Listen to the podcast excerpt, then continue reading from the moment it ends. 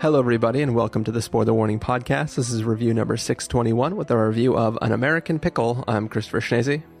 And I'm Stephen Miller. And if you're joining us for the first time, the Spoiler Warning Podcast is a weekly film review program. Each week in the show, we're going to dive in, debate, discuss, and argue over the latest films coming to a streaming platform near you. This week, we are talking about a film coming to HBO Max. So if you have that service, you will be able to watch this film. But yeah, Stephen, my question for you is, we've seen a few films recently that involved food as one of the central focal points of the film. Obviously, this is called An American Pickle and involves pickling and presenting pickles. There's an interesting scene where, our character begins to sell pickles in Brooklyn to a bunch of hipsters. And my question for you twofold, Stephen, is how much did you want those pickles? And what do you think the appropriate price is for hipster pickles?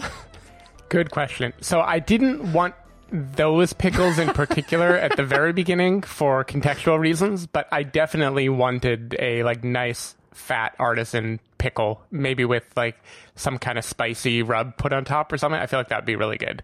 I was thinking about it quite a bit. At this point, I don't know. I haven't had...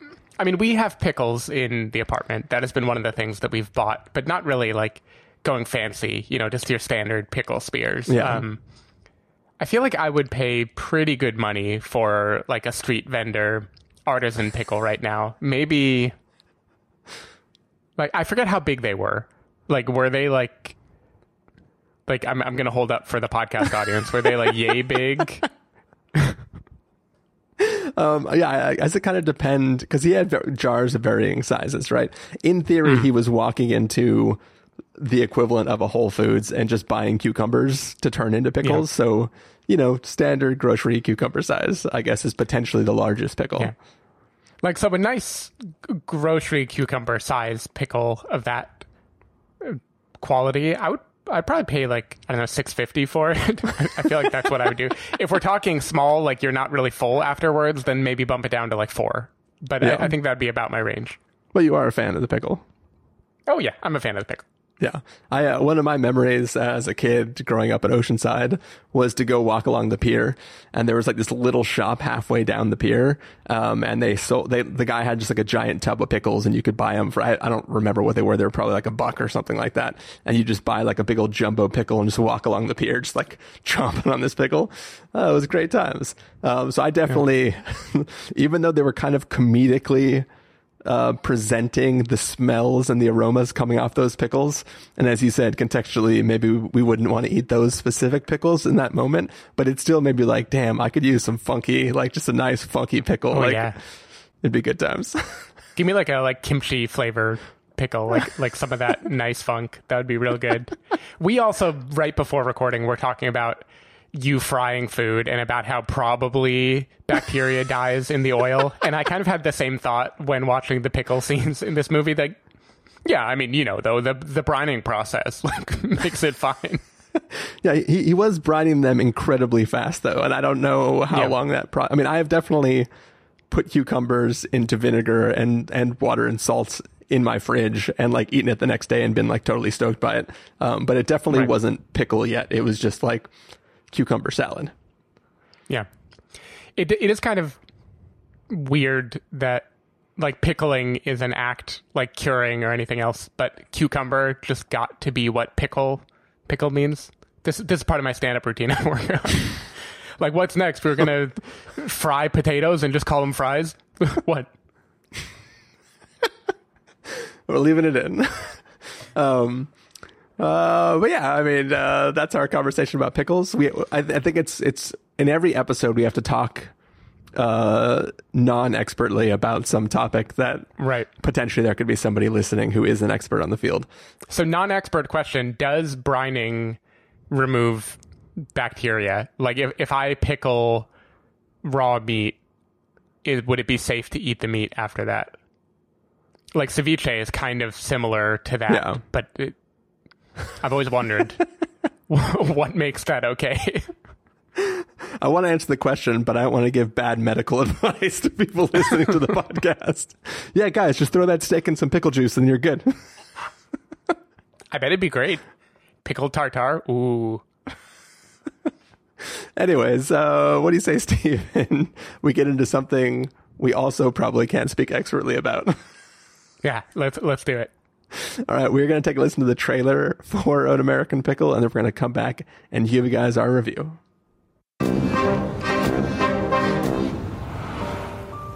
Am moe als ik arbeid weer in schroer ein in weerreich. Wie reich? Zoereich. Als ik zo opzol in mijn eigen matzee heb. Oeh.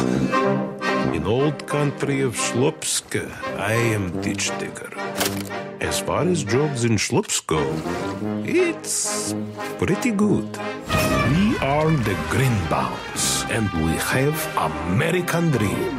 I find good job in pickle factory. Sarah, I make this vow. 100 years, our family will prosper. And then one day, everything changed.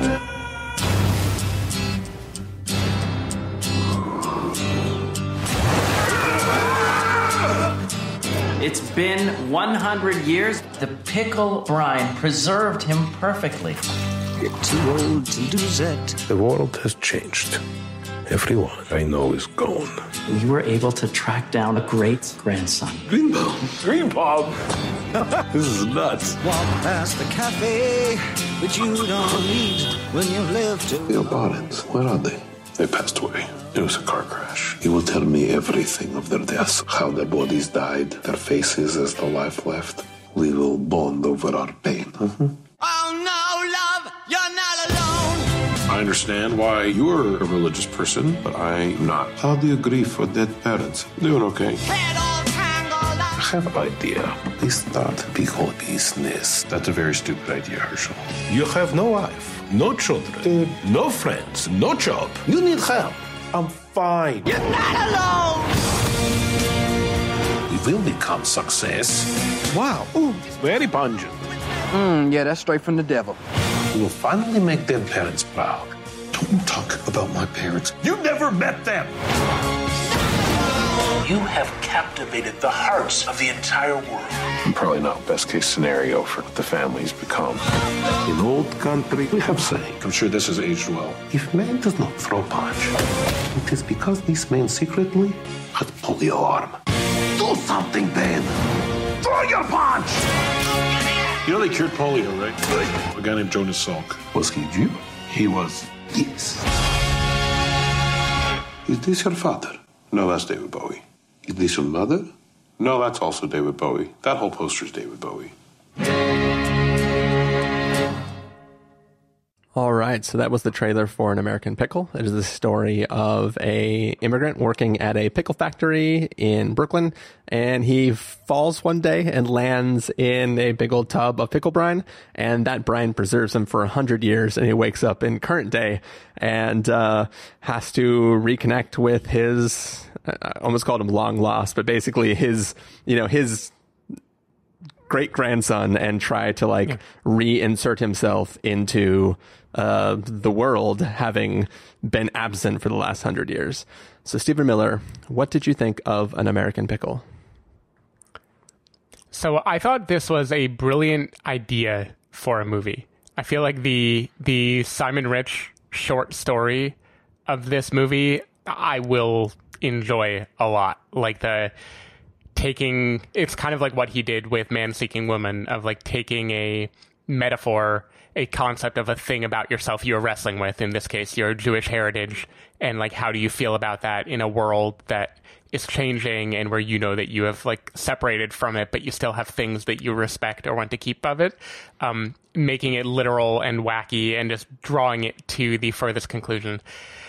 I did not think the movie executed it very well. I'm going to be honest. Like, this is a 90-minute movie. It felt like 3 hours to me. Like, the really? Pacing of it really didn't work on me very well at all. And I think it's just that once the premise is established, watching them go through the motions just didn't give me a whole lot of joy. Like, the first part of this movie is kind of the Elf effect. It's like the fish out of water, right? Like, Seth Rogen's Herschel is walking around New York, and he is discovering things that he would have never understood 100 years ago in his Eastern European place where he lived.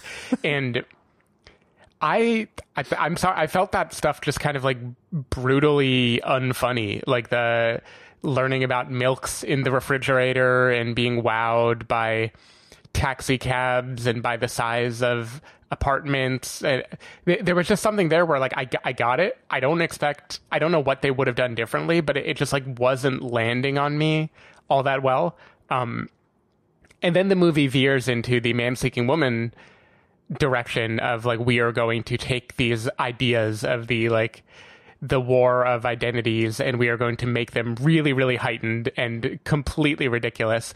And I had a little more fun with that, but it still just, I don't know, it felt like a dragged out episode of a TV show to me. Like it didn't feel like a movie in the way that I wanted. And I don't know if it was just me, my mood, if like we're just not in a time right now where a movie about Seth Rogen coming to terms with his Jewishness is like maybe a year ago, I would have been like way more into that story.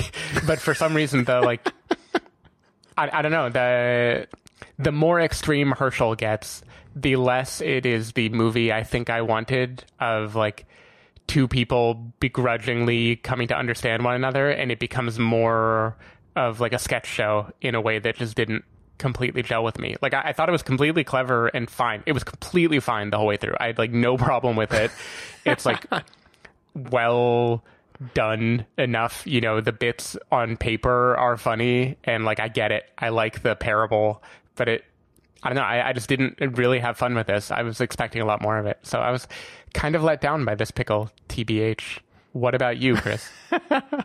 Well, Stephen, I was kind of let down by you.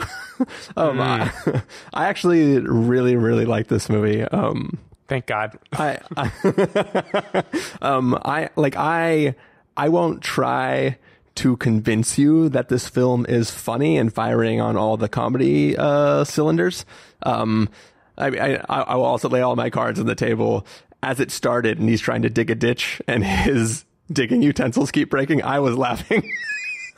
Okay, so you were in at the tone of this movie at the very beginning. I was in to the, like, just the him buying the fish, like, and her just eating the fish immediately. Like, I liked all that stuff. I liked the prologue quite a bit. Okay, gotcha. Yeah, like the entire opening that says gives us the backstory of Herschel. Like that, I was laughing and giggling at certain things.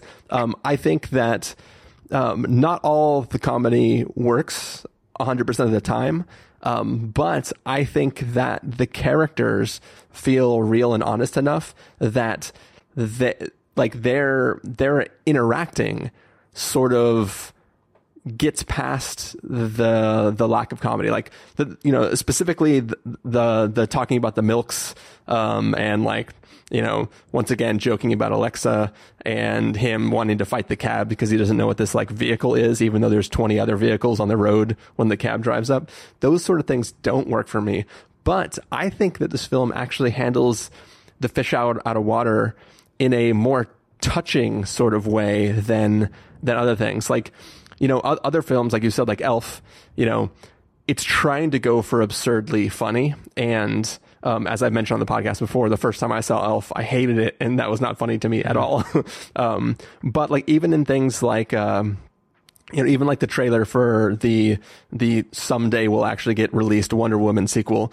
There's the scene where, she's like walking through the park and she's like, oh, all of this is art. And he's like, this is art? And she's like, that's a trash can. And like, it's playing off her being a fish out of water in the first film. Like, that's just supposed to be a joke. There's nothing behind that. But I actually really, really liked, watching Herschel, like, think of the things that were luxuries for him in his time, and then be impacted by the fact that they're readily available to everyone else. It wasn't that they were funny. It was that he was endearing in the way he was like thinking about those situations. And I love that aspect of things. As you said, later on in the film, things start to veer to absurdist territory where he is stating beliefs that he may have that maybe society doesn't agree with 100 years in the future. But at the same time, he is... He is stating things because that's what he knew as he was living, and he doesn't actually have ill will towards all these people. He's just saying horrible shit, right? So it's kind of like, once again, there's still like a strange, endearing thing about him where you're like, oh no, and now he's sticking his foot in his mouth. Like, come on, just don't say those things. And like, I found this to be an incredibly touching film. You already like joked about Seth Rogen getting back in touch with his Jewish heritage and stuff like that, but all of that 100% worked for me. Like, I found this an incredibly moving film. It didn't like bring me to waterworks like some of the other films that we've seen recently, but I definitely got like close to misty by the end of this film. Got a little briny. Yeah, I got a little briny. It's like, oh no, it's just pickle juice in my eye. But I think that I was prepared for a strange film that would be just silly, and what I got was a film that was less silly than I expected, but way more touching than I expected. And I found myself rooting for the character, rooting for the transformation of characters that might stand in his way, and really just like wanting to see him succeed as he tries to go off in his world. I mean, I also had the idea of like, where is he living every night, and where is he getting money to do any of these things? Like, there are a bunch of things where like I'm suspending belief as I watched the film, but I still was constantly with this film along every single beat of the film and really having a good time, both like gratifying emotional feeling towards the film and also honestly like laughing like throughout, not constantly, but definitely throughout. I had fun.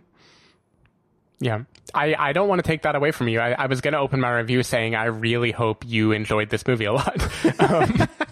Because I get that sometimes a comedy especially either just clicks or it doesn't click. And if it doesn't click, it can be hard to change that.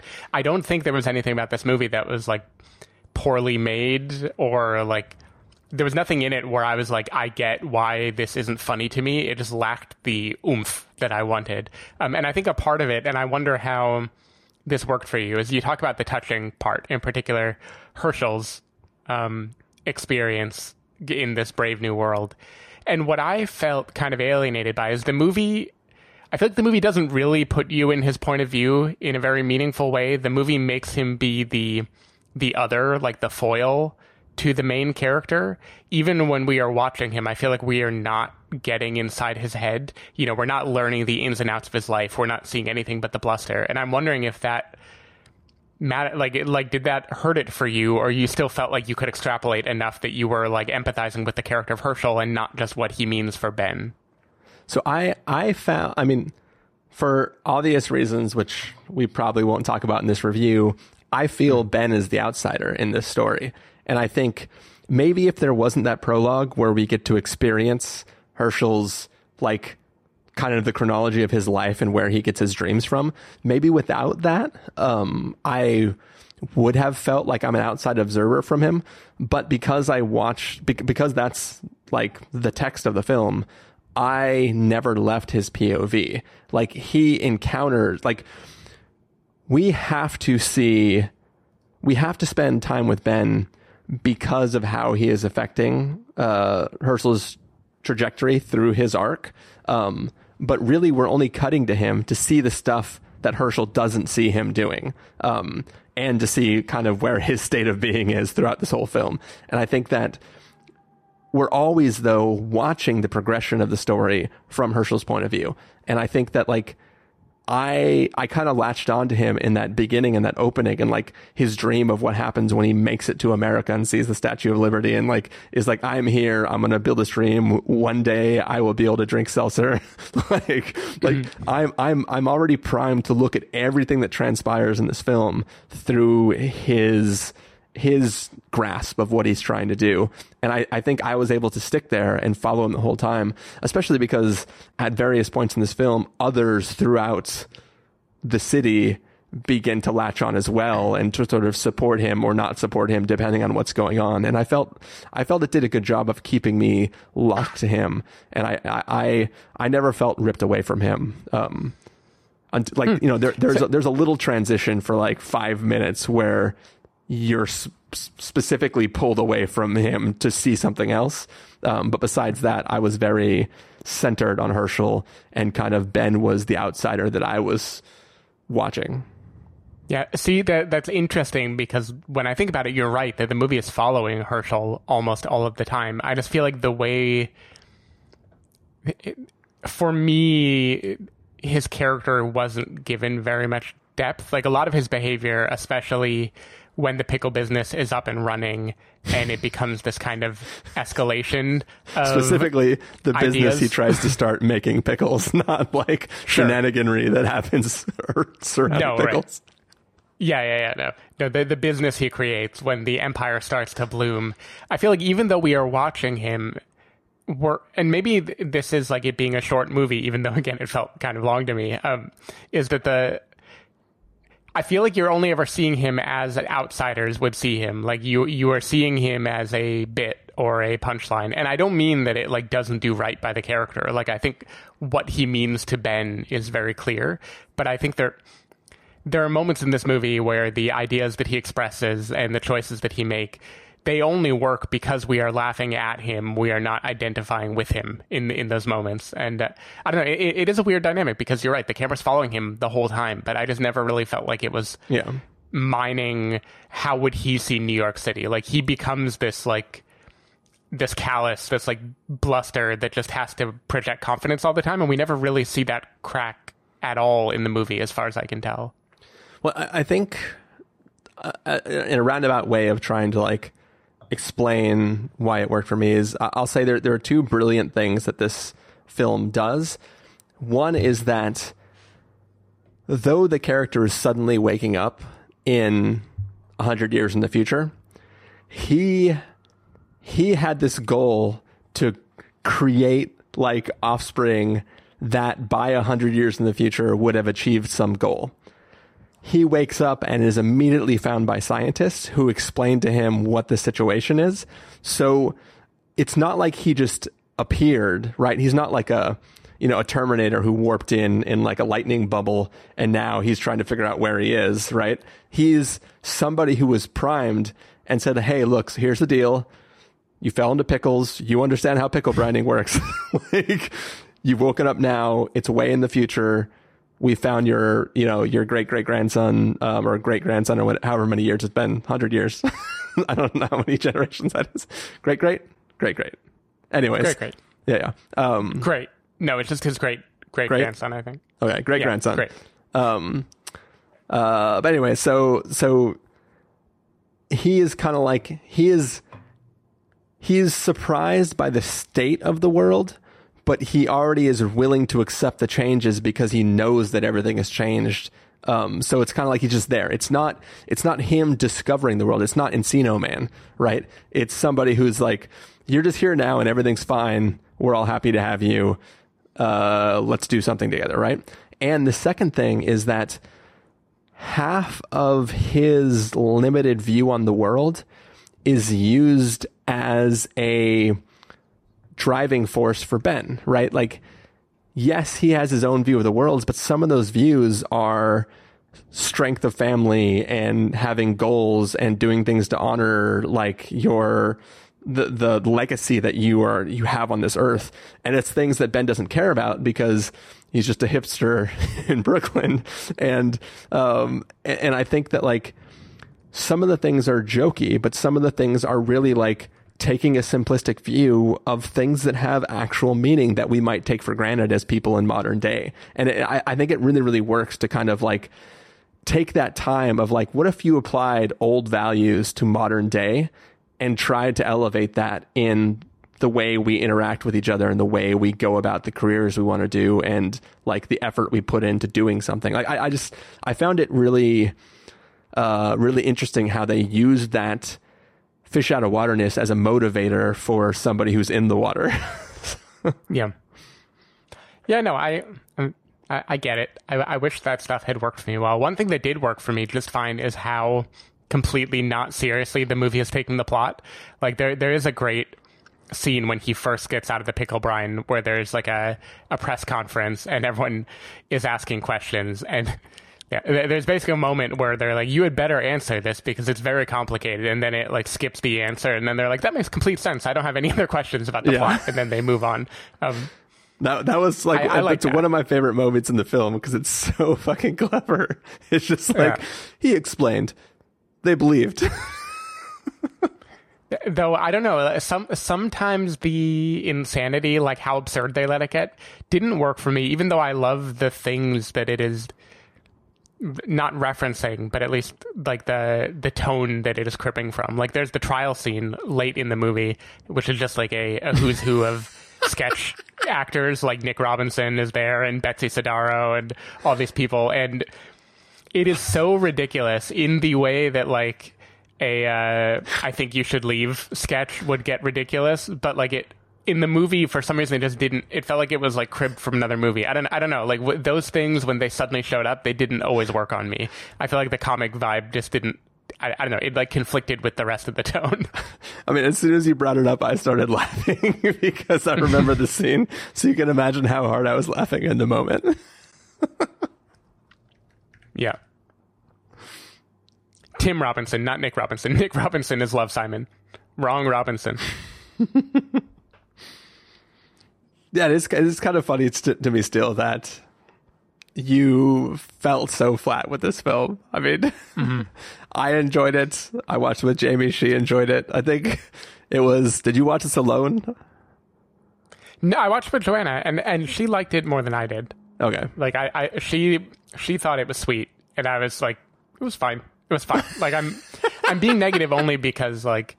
Look, I've been in quarantine for a long time, and like a new Seth Rogen movie with a clever premise, like I was excited for that. I was like, oh man, this is going to do it for me. This is going to go great. And it just fell flat enough of that I think when it didn't hook me in the first like 20 minutes, I was doomed from that point. I think I was either on or I wasn't. And in this case, I just wasn't. Yeah, I think that's definitely true. I mean, I think... If you settle into the tone, it like things will get you. Even things that aren't like jokes, I was still laughing out loud. Like there's a scene later on where Herschel takes Ben to see a spot that he really, really loved. And just the way that the spot has changed in the last 100 years. I just was laughing so hard. And then Ben just that was a good one. That kind of reminded me of the joy of like Eurovision when there's something like CGI whales in the distance. Like it just seemed like ridiculous. Yeah. I just like I felt like there was enough of that throughout the film that it kind of kept me really, really going. I feel like even if it wanted to just steer into this personal, how do I relate with the religion and the culture that I was brought up in, being who I am today, where I know there are A, things that I don't relate to anymore, and then B, things that are kind of abhorrent that those people believed, you know. I don't feel like it really dives into it as deeply as I would like if it wanted to be that movie. Like I feel like the changes that happened in Ben, that, you know, spoilers, I guess, if you've never seen any movie ever, Ben by the end will feel differently than he does at the beginning. Those don't feel motivated or gradual in the way that I'm used to. It feels very like one moment towards the very end of the movie where the rest comes with it for free. I don't know. There wasn't as much of like a grappling with the legacy as I was kind of hoping there would be, knowing that, honestly, I got way more enjoyment out of the episode of What the Fuck last week that Seth Rogen was on when he and Marc Maron were talking about their relationship with Judaism for like an hour and a half. And then Seth got in a lot of trouble because he criticized Israel a bunch and had to apologize. But anyway, like people actually grappling with this. For this movie to come out then. Yeah, bad timing. But I don't know. I just felt like people literally grappling with this stuff with words was much more entertaining to me than this movie kind of trying to do it obliquely. And I feel like if it dove in a little bit more deeply, I might have liked it more. Yeah, I think that this film doesn't necessarily know what it wants to say about that connecting, but I still was touched by that reconnecting. There's a scene where where Seth Rogen is standing with other people who are praying, and he begins to recite that same prayer, which is like, oh, I don't remember this, but it like comes back to him. Like for whatever reason, that was like, that got me good. Like it just him, like in that moment, giving into it, like it felt earned. Obviously it was earned in the way that like he's been pushing against it for so long, but without a real reason to.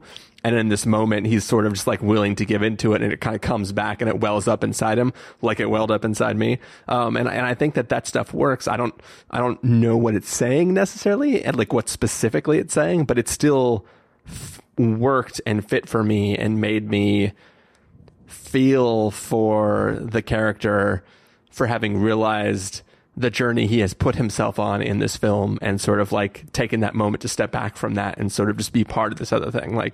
I felt that dealing with repressed grief much better than I felt in, say, King of Staten Island with like equivalent type scenes in that film. Right. I'll give you that. Yeah. This is more honest than King of Staten Island. Yeah. I'll get handed to you. Thank you. Podcast. So now I have to see what I rated King of Staten Island. Wow. I was more generous than I thought. Anyway, go on. No, I think that was sort of the end of my point. I was just sort of okay, cool. Stating that. So, yeah, it's fine. Okay, so last question, because you and I have both seen Silicon Valley, so we've seen shows try to deal with the idea of making an app, having a tech startup, funding, and all of that. On a scale of 1 to 10, how well do you feel like this movie handled that character detail for Ben? I'll split my comment into two sides of things. The first way I'll answer the question is that I feel like this handled startup and app development about as close as what was the movie where him and Charlize Theron fall in love? Oh, yeah. The Long Shot. Yeah, The Long Shot. I feel like this handled app development as well as The Long Shot handled journalism or speech writing. And that is to say, not very well. But the second part of that question is, given the current moment of things, I did like the idea of the rationale for why you might or might not get funding being based upon events that happened most recently. I thought that sort of rationale, I thought that was a funny situation, but I think that that obviously it's sort of yada yada yada over his app and what it does and how long he's been working on it and stuff like that. See, the thing I didn't like about how that played out, and maybe this is partly why the fish out of water stuff didn't really work for me, is Ben knows that Herschel just showed up from 100 years ago and he has no concept for anything. But when Ben starts describing his app to him, he is not even trying to use language he thinks he would understand. Yeah. Like, I don't like when movies do that where like, to heighten the divide between the characters, they make one talk in a way they would never, ever, ever talk knowing what they know about the other person. Yeah. And that like kind of put me in a like extra critical mood during that scene, because I was like, this would never happen. But on the other hand, you ever know somebody who's always in pitch mode? And when they talk about something, they just say the thing that they always say, and they're not like... They're repeating their pitch all the time. They are not telling you, a specific person who already knows a specific thing, how they feel about a thing. They're going into like, let me pull out my deck. Yep. I have met one or two people like that in my life. Point taken. I withdraw my criticism. But yeah, in general, I think it does yada, yada, yada over like anything related to the business he's trying to create. But still, they still execute well on, I still feel like the whole, where that goes, I think still feels really good in the end. Yep. I'll give it to you. Cool. Well, Stephen, how about you give me your verdict for this film? If you're going to give this a must-see, reckon with a caveat, wait for rental, pass with a caveat, or a must-avoid, what would you give it? I'm giving it a wait for rental. I feel like this was just like a straight down the middle movie. It didn't do much for me. There were chuckles to be had. It was fine. I will admit, I probably like, if I had been more into it in the first 20 minutes, I probably could have rode a wave of enjoyment. Like, it's the kind of movie where it could go either way. It isn't doing much to keep you if you're not into it already, but it probably has plenty to recommend it if you are. So it was fine. It was fine. Just below my expectations. I'm going to give it a very, very big recommend with a caveat. I'm going to give it a really, really big recommend with a little caveat. There's definitely things that don't hit all the way, but I think if you're in the right mindset and if the beginning gets you, you're going to really, really love this movie like I did. It's almost, I'm almost tempted to give it a must see, but I can definitely see why you did have the reaction that you did, Stephen. And I feel like other people out there who might have passed on this movie might also get that reaction from it. So big question. If I had raved about this movie, would you have given it a must see? Like, did I make you see the need for a caveat? There were things that were happening in real time that I was like, okay, this is kind of dumb, or this is like, this is falling flat in the moment. But there were also things where I was like laughing and Jamie was just looking at me strange because she's like, you love this movie, don't you? And I think if you were much more positive on it, I might have given it a must see. But so yeah, I don't know if you're trying to push me up into the next category or if you're happy with where I left it. I'm just asking. I'm just curious because sometimes I do that when you and I talk. If you like a thing a bunch, then my criticism becomes like, actually, he's right. You know, that was better. And sometimes if you dislike it, then I reserve my universal praise a little bit more. Yeah, no, I mean, I definitely can do that, too, especially because if you're watching it in sometimes a literal vacuum where it's just you and headphones and no one else in the world, it's hard to, figure out how other people could see what you're viewing. And I felt that, I just was, my pants were charmed off by this film. I really, really enjoyed watching it. But I can see all of your complaints as valid complaints. But for me, they were overpowered by just the raw charm and feel goodness that I got from Herschel, even when he's saying terrible shit. Yeah. So yeah, cool. I think that'll do it for our review of An American Pickle. Stephen Miller, if people want to find you throughout the week, where can they do that? People can find me at twitter.com/sdavemiller or sdavemiller.com. People can find me at ChristopherInRealLife.com or Twitter.com/ChristopherIRL. You can find the podcast over at thespoilerwarning.com where you can get a bunch of the back episodes of the show.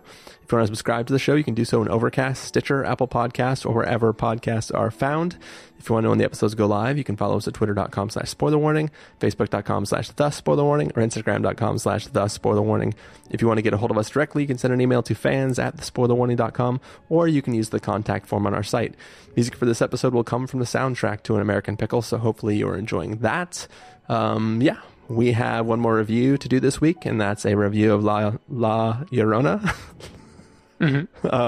So we're going to go to that now. We'll see you in a bit. Brian.